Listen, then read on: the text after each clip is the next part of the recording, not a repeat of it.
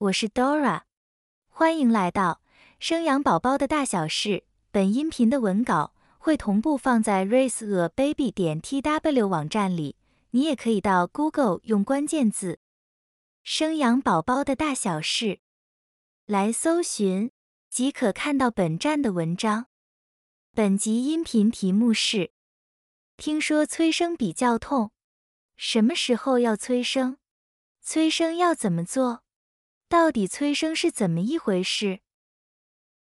生生在三十九加二周的时候还没有产兆，与主治医师讨论，想说是不是满四十周还没有生就要进行催生，不然宝宝会不会太熟？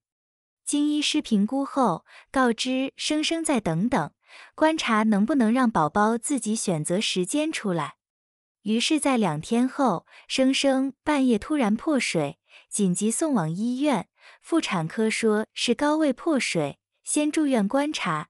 因为宝宝还没有下降到骨盆位置，第一胎的生生紧张的想说，那是不是就要催生了？听婆婆说催生很痛，不要催生。可是不催生，宝宝怎么办？害怕犹豫的生生在病房里焦虑的等待。等候医师评估，看后续是否催生。有些人可能也跟生生一样，不清楚催生有什么优缺点。听到身边亲友总说“催生”这个字眼，好像有强迫生产的意味在，感觉会比自然生产来的疼痛数十万倍。因此，那些情况需要催生，亦或者催生有什么优缺点？催生过程又是如何呢？种种疑惑。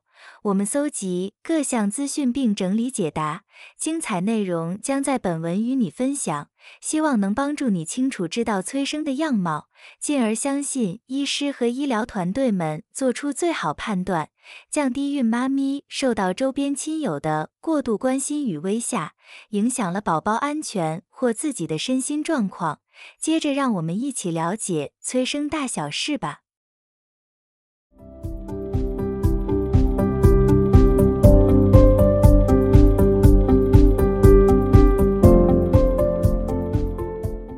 自然催生方法，催生以字面上解读的意思，很像是催促宝宝或母亲发动生产。实际上，催生是用在已经有产兆出现，也就是宝宝释出讯号给妈妈身体说要出来了，同时妈咪的子宫收缩，搭配子宫颈渐渐扩张。有生产征兆正在进行中，为了让孕妈分娩能进展到下一个阶段的外来推手，协助胎儿顺利出生。在医疗上还没有使用药物或人工介入前，有个自然催生方法是大家会常用的催生运动，像本文的生生一样，快要到预产期满四十周，却没有任何产兆出现，借由催生运动，看能不能刺激。宝宝启动生产的讯号，坊间有许多流传，包括喝蜂蜜水、吃所谓的催生食物。上述并没有太多科学证实对于催生是有帮助的，因此还是配合医师嘱咐，先从自然催生方法、催生运动开始做起。催生运动，两脚需打开，屈膝，双膝不要超出两边脚趾头。缓慢地往下蹲，再起来，类似深蹲。此时，先生扮演辅助，并让太太安全运动的角色，躺在太太的两脚中间，给予适当的支撑，避免肚子太重，太太重心不稳跌倒。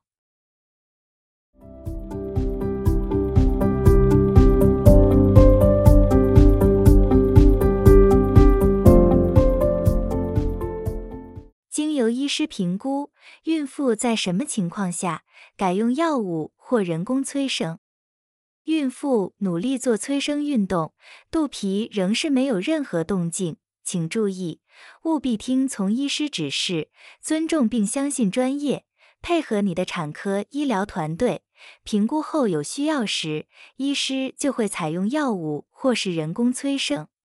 通常安排催生的孕妇都是足月催生，就是宝宝已经在子宫内待满三十七周以上，有以下三种状况中的任何一种。第一种，破水但无更多生产进度，像本文的生生一样，已经破水了，但无更多生产进度，宝宝仍在高位，还没下降到骨盆腔。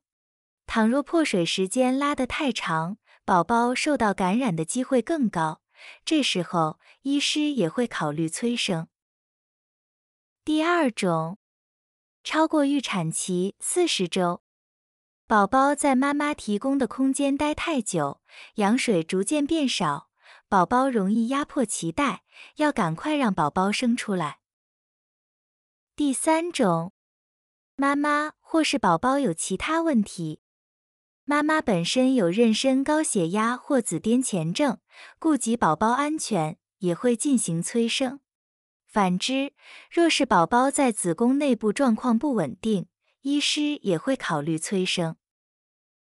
为了让医师能掌握妈咪与宝宝状况，在每周一次密集产检，适时给予介入与协助，催生则是其中一种选项。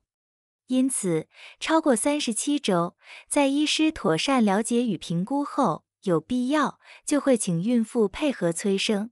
在这个前提之下的催生费用，健保会给付。非自然的催生方式有两种，第一种。药物催生，子宫颈仍是硬邦邦且没有开口的样子，会先使用含有前列腺素口服或是阴道塞剂，让子宫颈松动改变，再看医师评估妈咪当下状态，接着采用催产素加速子宫收缩，让产程更往前一步。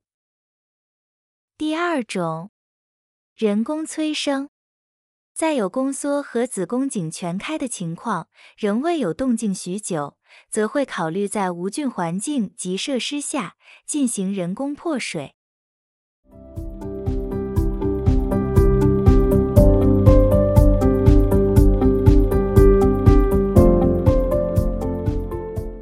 催生会不会比一般自然产还要痛？这是很多妈咪担心和害怕，有时候还会因此抗拒催生这个选项。加上身边亲朋好友煽风点火，会把状况说的令人毛骨悚然，好像催生顾名思义要催促我们赶快生产，不是自然而然发生的分娩，绝对会比一般自然生产还要痛上十万八千里。其实并不然，催生是帮助卡关生不出来的孕妈咪能顺利往下一个产程阶段走，不会特别的痛，跟一般自然生产的疼痛是大同小异。因此，不管是药物或人工破水，在妇产科的医疗团队监测与照顾之下，不会加重过多疼痛。当下孕妇在宫缩疼痛远大于这些催生带来的不适感。卡在某个生产关卡过不去，不愿意接受催生，才是把妈咪和宝宝放在最危险的位置上。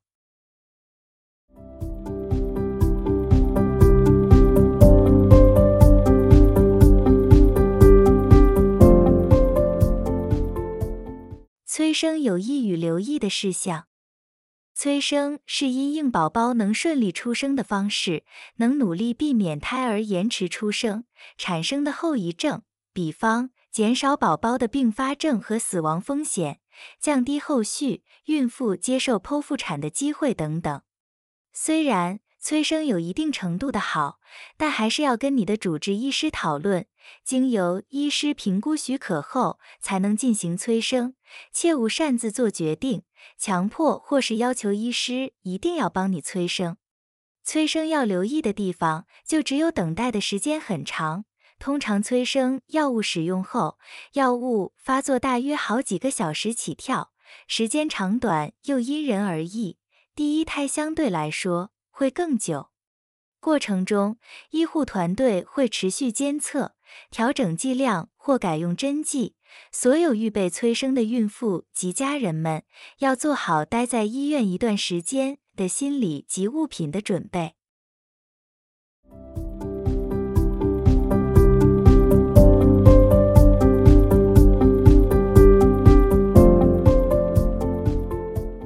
催生流程。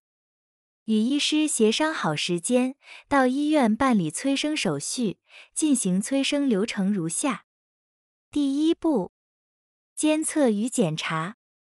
孕妇会先装上监测胎心音与宫缩频率的机器，接着内诊确认子宫颈开口的状况。